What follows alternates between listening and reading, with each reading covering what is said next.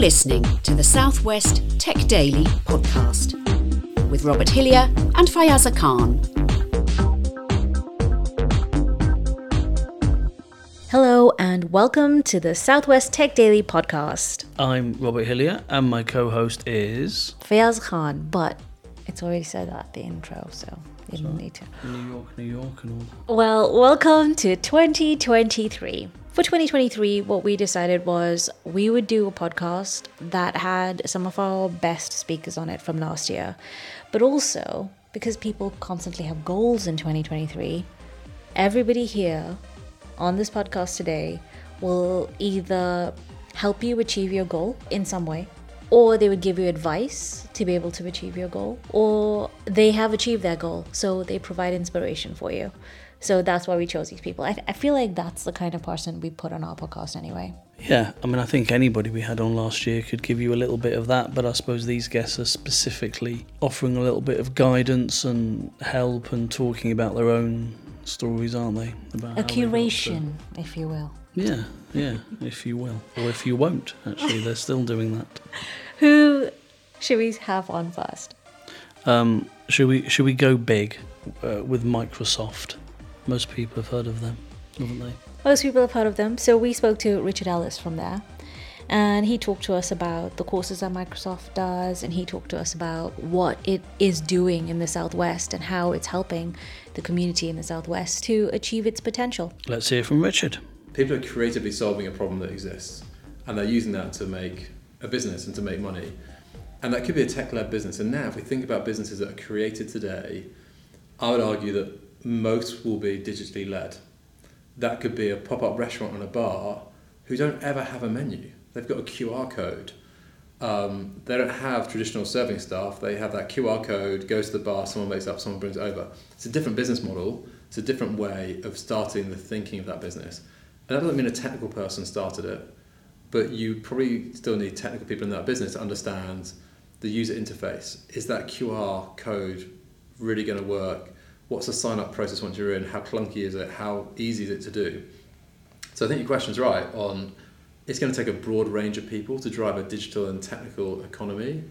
Some will be the most advanced data scientists or machine learning experts you could possibly imagine, and some won't be, but they'll understand how technology can solve the problem.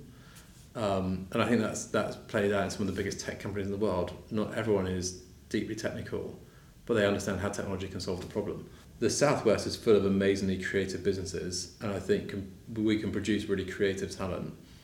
I think creativity is a very strong strand within any tech community. Is creativity.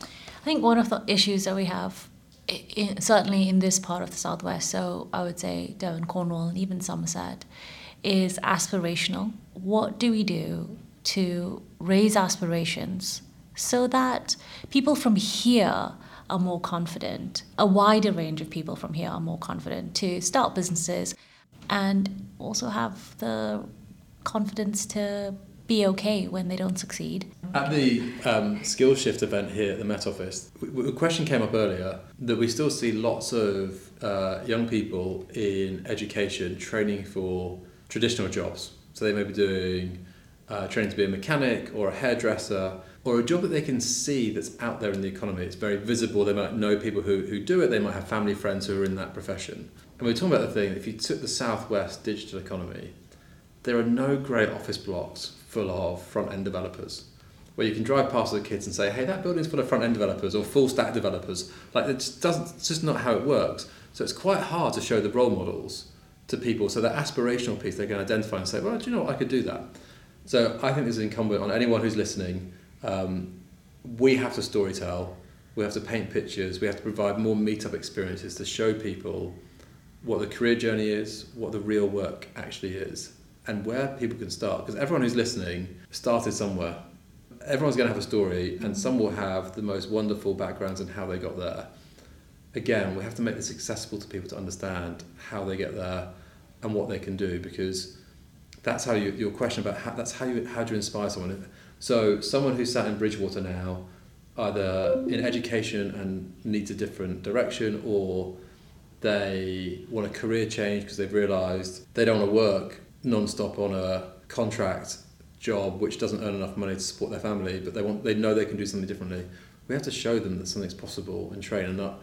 And I'll go back to democratization. You'd expect this from me because I work for Microsoft, but uh, Microsoft Learn or LinkedIn Learn as learning platforms have never been more available. I'll caveat that with you do need internet access and you do need a PC or a Mac or some kind of internet connected device. I know that's a challenge for some families and some individuals. However, if you can get connected to decent internet connectivity with a good device, there's never been more free training available to start this journey. When I mean free, I mean really free. The initial courses on what's machine learning, you can do that on LinkedIn Learning, you can do it on Microsoft Learn for free, and you can understand it. You might never go further than that first 20 minute piece of engagement, but you might. That was a really good chat, and um, I actually went to oh, what's that place in Exeter? The cathedral. No.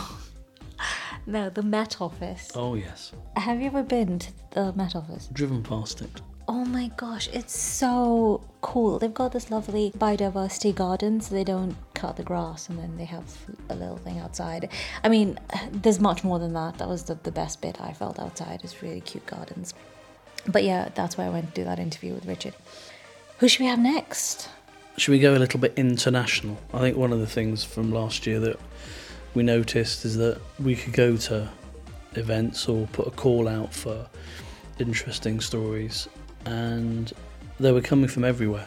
Mm. You never knew which, which, nationality you were going to be hearing from. Who might be on a on a visit to find out more, or to speak at a conference, or to facilitate something. Mm. Um, and our next guest was one of those, wasn't he? You were you met him and you seemed to learn a lot from him. Yes, Roger Osorio. He is from New York and he lives in New Jersey. New Jersey. And he has written a book called The Journey to Reinvention. And Roger's lived many lives. You know, he was a teacher and he was a valet for, for cars. And he worked for IBM and he's just done everything really. Um, now he's a dad. So, you know, he's been everywhere, he's done everything, and he's just put all of his life lessons into this book for all of us. And we met him in Cornwall he'd come over to Falmouth University for the startup weekend. Do you remember those? Yes, of course. Yeah, it was a it was a launchpad event. Yes, and he was speaking to young entrepreneurs. Exactly, and then he came over later to London to launch his book, and it was amazing. So I went to have a chat with him. So yeah, we'll put a bo- little bit of both those interviews in here. I had gone to San Francisco. I forget, like I was going back in 2010, 11, 12, or something like that, and somebody had told me to meet them in Sausalito uh, a mentor of mine, and I was like, "Oh, how do I get there?" He's like, "Well, you can get there through the Golden Gate Bridge, but I'm going to tell you to take the ferry." Because it's a really nice ride. You go across the bay, you pass Alcatraz, and there's and you see the bridge, and it's just gonna be beautiful. And then you're gonna land, and it's just gonna be such a beautiful experience. I was like, okay, well then, if that's what you tell me to do, and I was like, wow, I love the ferry here in, in San Francisco, and I went for a couple of few years, totally not realizing I live 15 to 20 minutes from a oh ferry and I take a freaking bus through a concrete tube in, no. under the water, you know, to get into Manhattan. It's not horrible, but it's not an inspiring journey to Manhattan. One day I just realized, how am I not making the most of this? I, I take ferries in every other city I visit that has a ferry option. I take it just for fun. And I live 15 to 20 minute walk from that same ferry port. And then it just, once that hit, I go, you know what? No more buses into the city because sometimes you hit rush hour and there's traffic in the tunnel and then it's really horrible. I'm taking the ferry forever. And I started taking the ferry like that. Just I made that the habit. If I have to go into the city, take the ferry in. Okay, so what you've just told me about yourself is that you should find the joy wherever it yeah. is. I love that. And sometimes it's closer than you think. And that's the craziest part is that sometimes we just forget that it's like right there.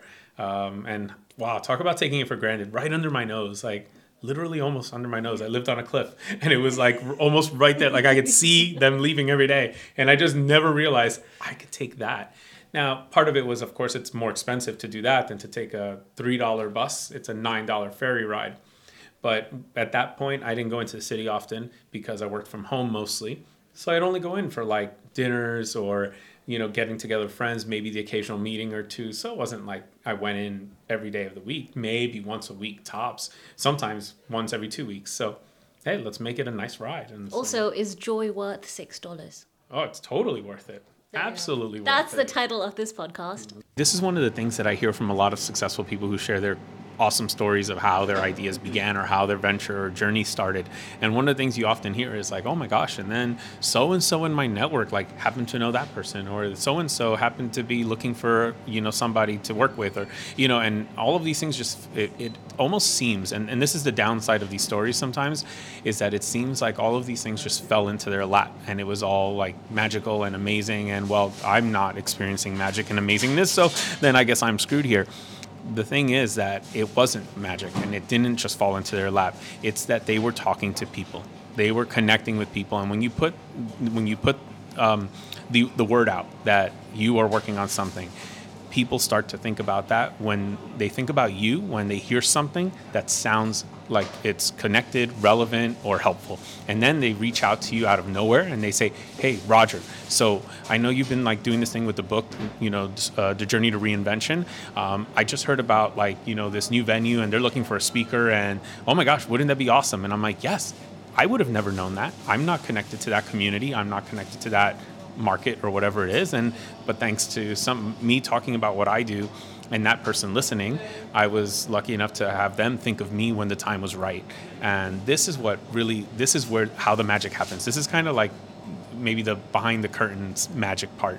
It's not really magic. At the end of the day it's because people are putting that stuff out there and you're creating like agents people who represent you. And they're out there in their own worlds finding opportunities and delivering them back to you and it seems like magic later after the fact when we hear about the story and read about it in the paper or you know uh, hear the watch the video on it looks amazing but no the agents were out there working for some of these folks and eventually it comes back over time when the time is right or they find the right connection That actually does sound a bit like magic. a little, a, a little bit So, how do you actually reinvent yourself? And I mean, should everybody be doing this? Should everybody, you know, at a certain point in life go, you know what, sack off this job that I'm doing. I'm going to go do something else and be someone else. I'm just going to, I don't know, go teach in Ghana or something. Yeah, great question. And, and you know, something you said that definitely gets my attention. You said, should I, you know, just kind of maybe quit that job or go be somebody else?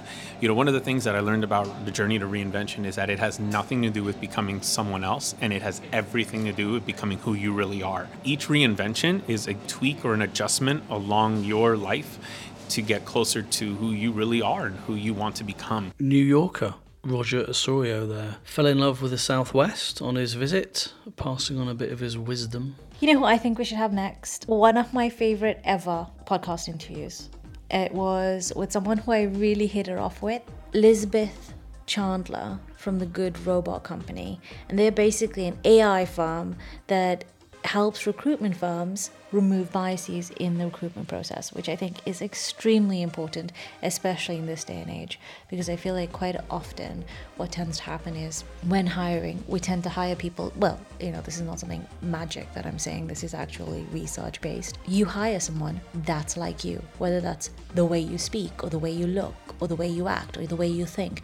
And actually, that means there's no room for diversity. And when there's no room for diversity, you cannot re- create a successful business because there's no different thinking. And Elizabeth is still at Exeter University. She's in her third year now, isn't she? So, um, not even graduated and uh, running a company like this. And that's why I think it's actually impressive. It's funny because Elizabeth is actually the uh, software developer as well. Like she comes up with the solutions. And normally, I found when working with tech startups that the techie people tend to stay in the background. So it was really lovely to speak to Elizabeth and the fact that she's a woman and the fact that she's able to do this and still come out and chat to everybody. I mean, I love her. Inspiration. when AI is deployed in testing environment, usually these biases are very controlled. A chatbot's quite a good example. You don't have like people purposely trying to like mess up the chatbot and like maliciously interact with it. Um, or you know you have a toxicity monitor that's actually very like biased in itself in terms of inferencing and sensitivity towards um, certain agendas. So um, one way of, of going about countering that kind of systemic bias is actually something called counterfactual analysis, um, where you look at the what ifs and you apply it to different contexts uh, with the data. And from that, you can then see how it reacts in these contexts before the AI is actually deployed in that real world environment. It saves a lot of lawsuits.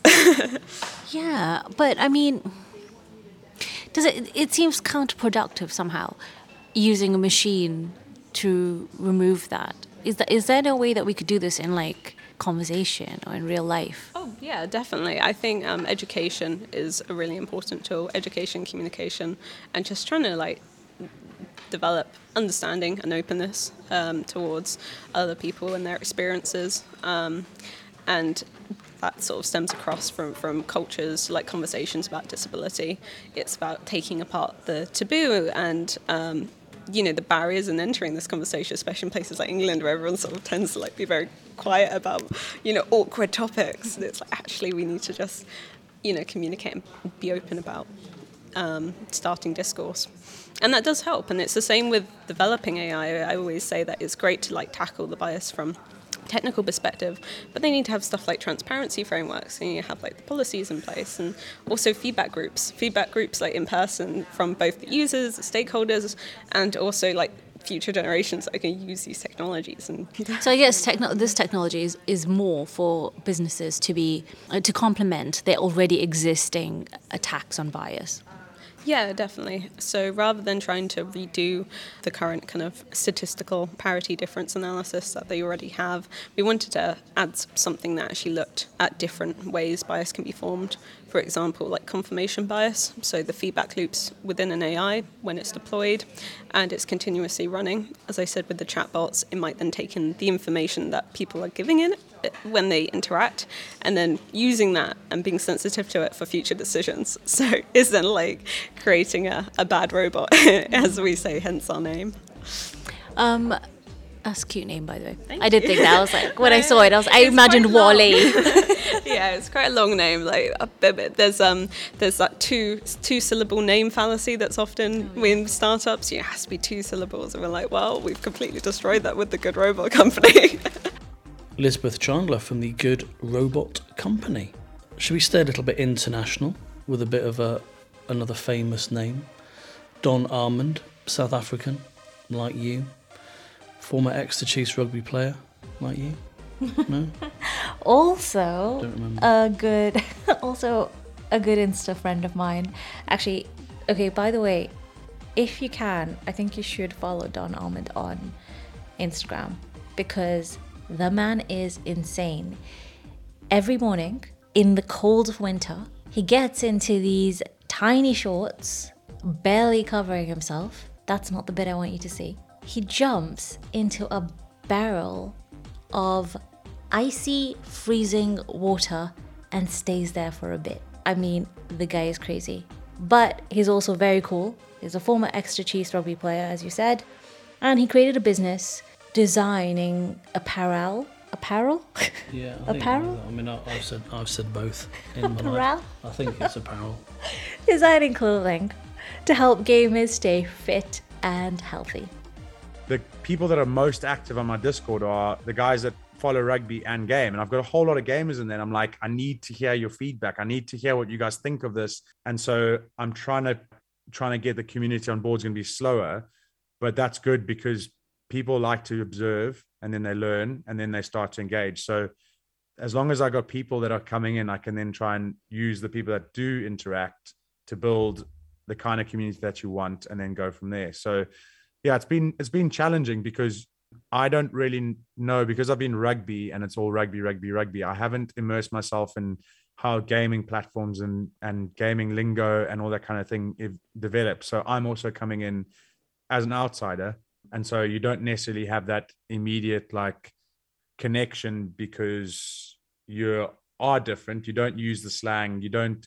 I'm everything I'm learning. I'm learning for the first time. Where some people have been learning it for ten years. But that's a good thing because bringing fresh perspective into something can help develop things for the better. Wh- Yeah. Why did you choose gaming as your place? Oh, I'm a gamer. I'm I gaming is something I've done since even though I lived on a farm in Zim. We used to go to a friend's what you what they call barbecue here, but obviously you know it's braai. And they were from Canada and they had a little I don't even know what it was, but it was a Sega with a little tape that you stuck in the top and it had Sonic. And I used to go there, as soon as we arrived, I would go inside and play Sonic, and they would call me. I'd go and eat, and then go back in and play Sonic. And then we got, I don't know, it was a very similar machine on the farm, but it had it was one of those that had like 84 games on one, and it had like that circus game, and they had this one. Loved that game. Oh my god, I loved Circus. Yeah, yeah, exactly. Completely forgot Um, about it till you mentioned it. There's all those games. There was one that had like a bike track, but you kind of were seeing from the side, and you had this like it looked like a bicycle, but it was actually a motorbike. And you had like six lanes, and you would race, and there'd be ramps in the first four lanes, and you could miss the ramp, and then be like sand traps and like barriers that if you crash, you'd crash in, and it would take you to the top. Um, so games like that, where gaming was a big part of, I'd go out on the farm all day, come home at four o'clock, watch a thing called Voltron, um, Voltron was like the original Transformers. It was like five lines that would turn into one robot, and he'd have this mega sword that he would bring out at the end of a battle and kill people. And then I get to play the games afterwards on the console. Um, and then obviously developed from that. I had a PlayStation One, PlayStation Two, went to Xbox, had friends that I played with. So like uh, gaming's always been a big part of it. And then I've got computer at university and I'd take my whole desktop computer to my friend's house. We'd hook it up and play Dota. And then from Dota played League of Legends. So like gaming's always been a big thing. And I've had like some of my best memories are done when I've been gaming with friends and you like you achieve some really cool trick shots or whatever it is. And so it's just a big, big part of my childhood or upbringing. And I know that there's so many positives to it, but there's also like modern day, there's a there's a lot of stigma around it. And so trying to just go, right, actually, it doesn't have to be the stigma. It's there's so many positives, but also as gamers, we have to realize that you have to find a balance. You can't you can't just sit in front of a computer all day and not go outside, like or go and do something else. Um, as much as you want to believe that is good, like you have to find your own balance and that's what we're trying to achieve is get people to find their own balance and not have to not game Well, who would have thought that Donovan Armand was a geek? That is awesome. Never would have thought that. And you had a pretty good time, I hope, at the esports festival. What happened? it was good it was it was obviously my first time i've ever been in anything that resembles an esports festival played some people that weren't as good that weren't that good like us and the game was competitive and then we played an exhibition match versus the esport the college guys and that wasn't streamed luckily it was supposed to be but it wasn't and we lost 14 nil i think Oh it was Oh my Um, god.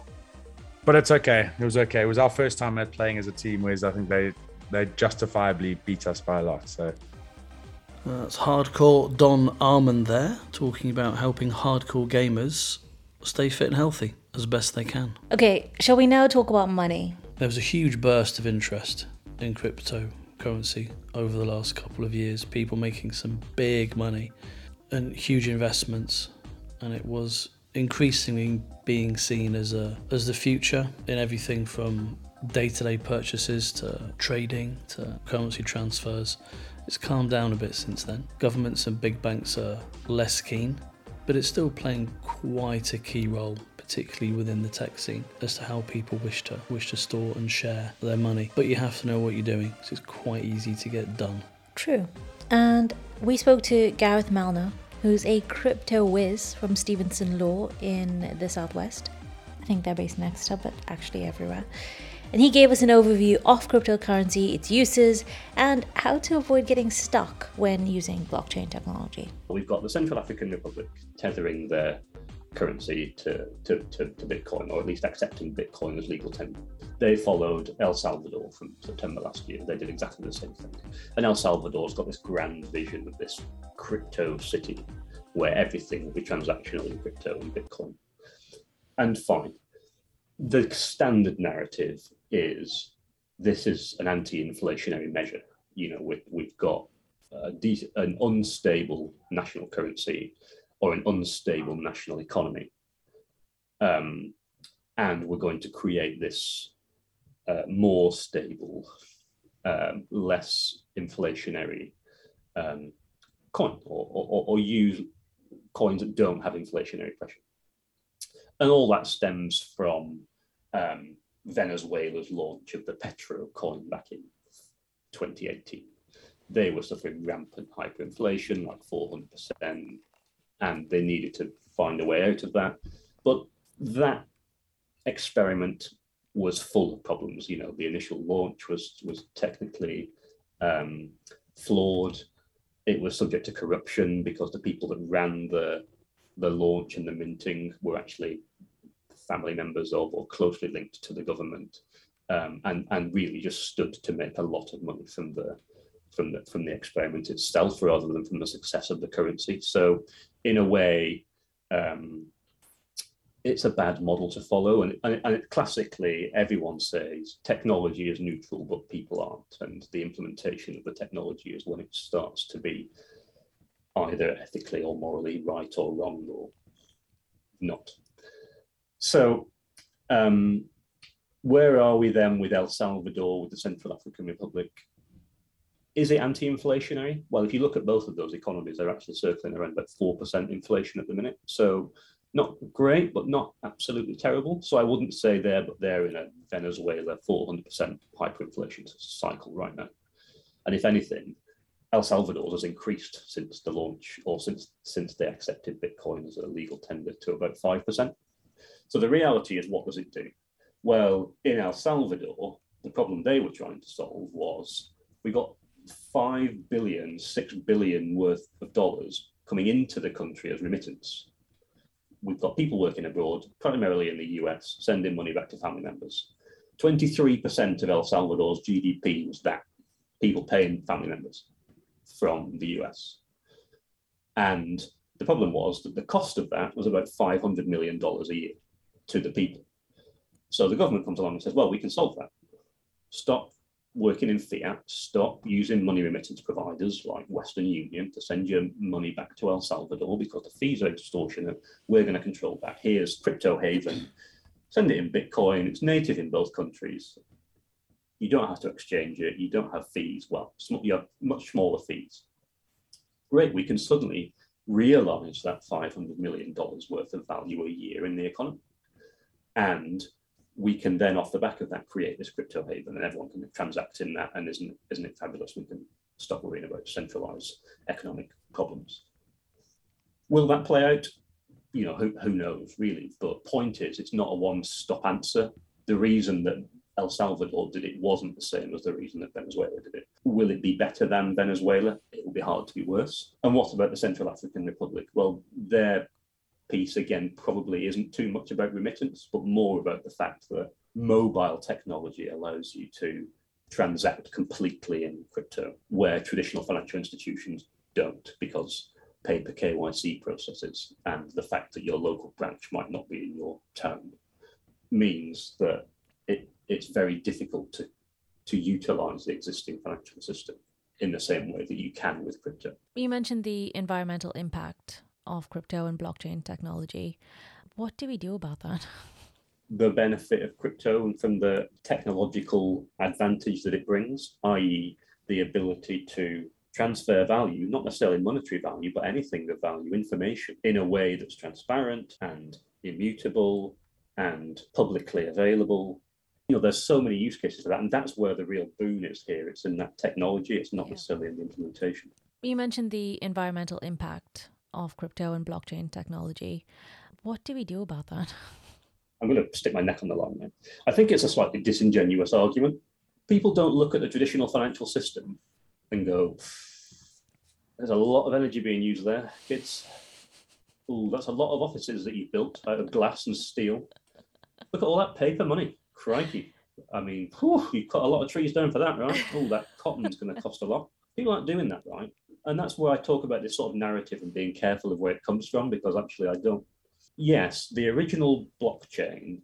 So the original blockchain was was conceived to facilitate the Bitcoin project, and so the Bitcoin blockchain, as we know it, with its proof of work concept, was at the time genius way of creating trust where there was none. It turns out that that effort, that labor to make a transaction valid and on the chain takes a lot of energy. So yeah, that was flawed. But no one looks at VCRs and says, "Oh, films on a portable media device." That's absolutely shocking. You know, uh, cut cut it off right now. Turn it off. I don't ever want to think about how that might develop over time.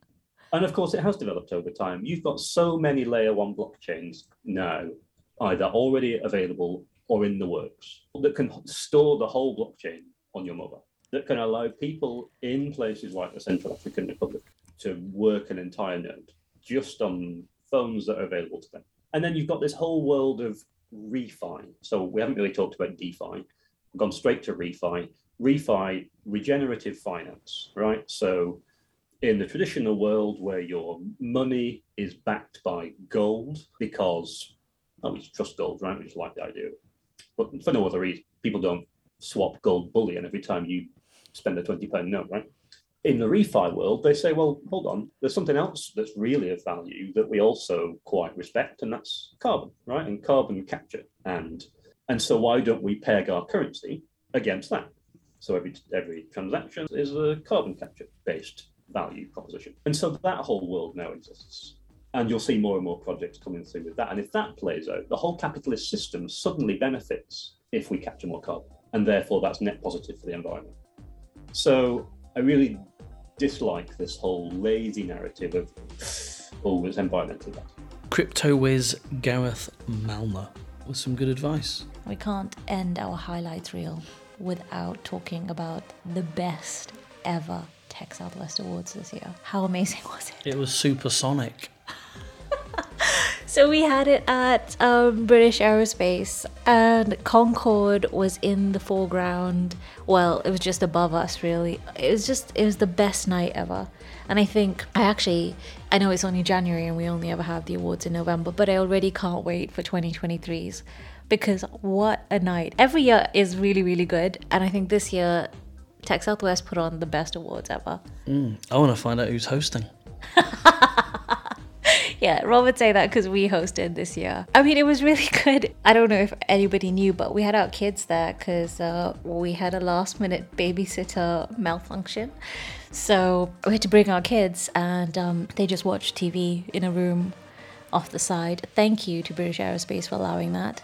Um, and also to Tech Southwest for being so accommodating to parents who are hosting an award ceremony. Thank you so much. Yes, it was a great night, and it's always it's also so good to meet people because you see the names and you read the stories, and often people that we've spoken to over the course of the year. Um, but you actually get to see what they what they look like, Mm. you know, and how you know nice and funny and lively and excited people are, like Rocketmakers, for oh example. yeah, they're such great. they're Um, so great. You know, and uh, you don't always don't always get to see that day to day. Yeah. But it's a it's a good it's always good to see people in the you know in their unnatural habitat maybe being a bit more of themselves is always good fun and it's also of course so brilliantly organised and you know it makes people feel that they're really part of something. You know what was really awesome as well um, is Tech Women CIC. That was uh, run by Caitlin Gould, and the fact that they just won so many awards just for being innovative in education. And um, they also did, because you know, Caitlin Gould is also part of, um, what is it called? Tech girls. Yes, Tech Girls.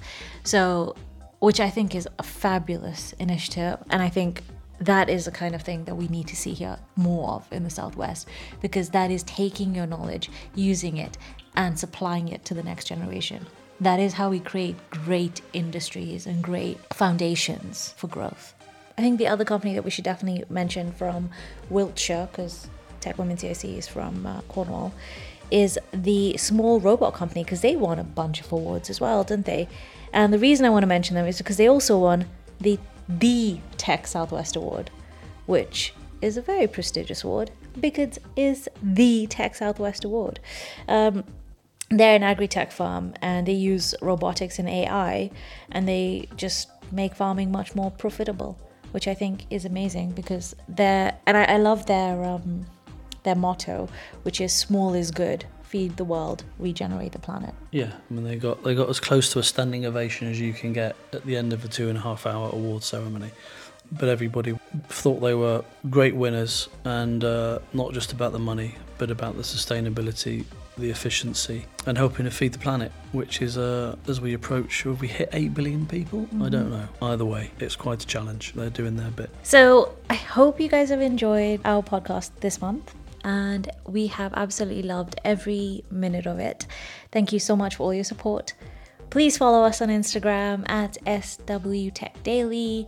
You can also follow me, which is at Fialza K, or you can follow us on LinkedIn, which we'd much prefer because it's much better. We're also on Twitter, so just have a look. SW Tech Daily. Um, I mean, you can try and follow Robert, but it's just there's nothing there. So you know, it's an abyss. Maybe you don't want to go there. Anyway, thanks for listening. And if you want to be on the podcast, please get in touch with us any way you like, or you can contact Joe Bevan at Tech Southwest. He will be able to direct you our way. Thank you so much. See you soon. Bye bye. You're listening to the Southwest Tech Daily podcast.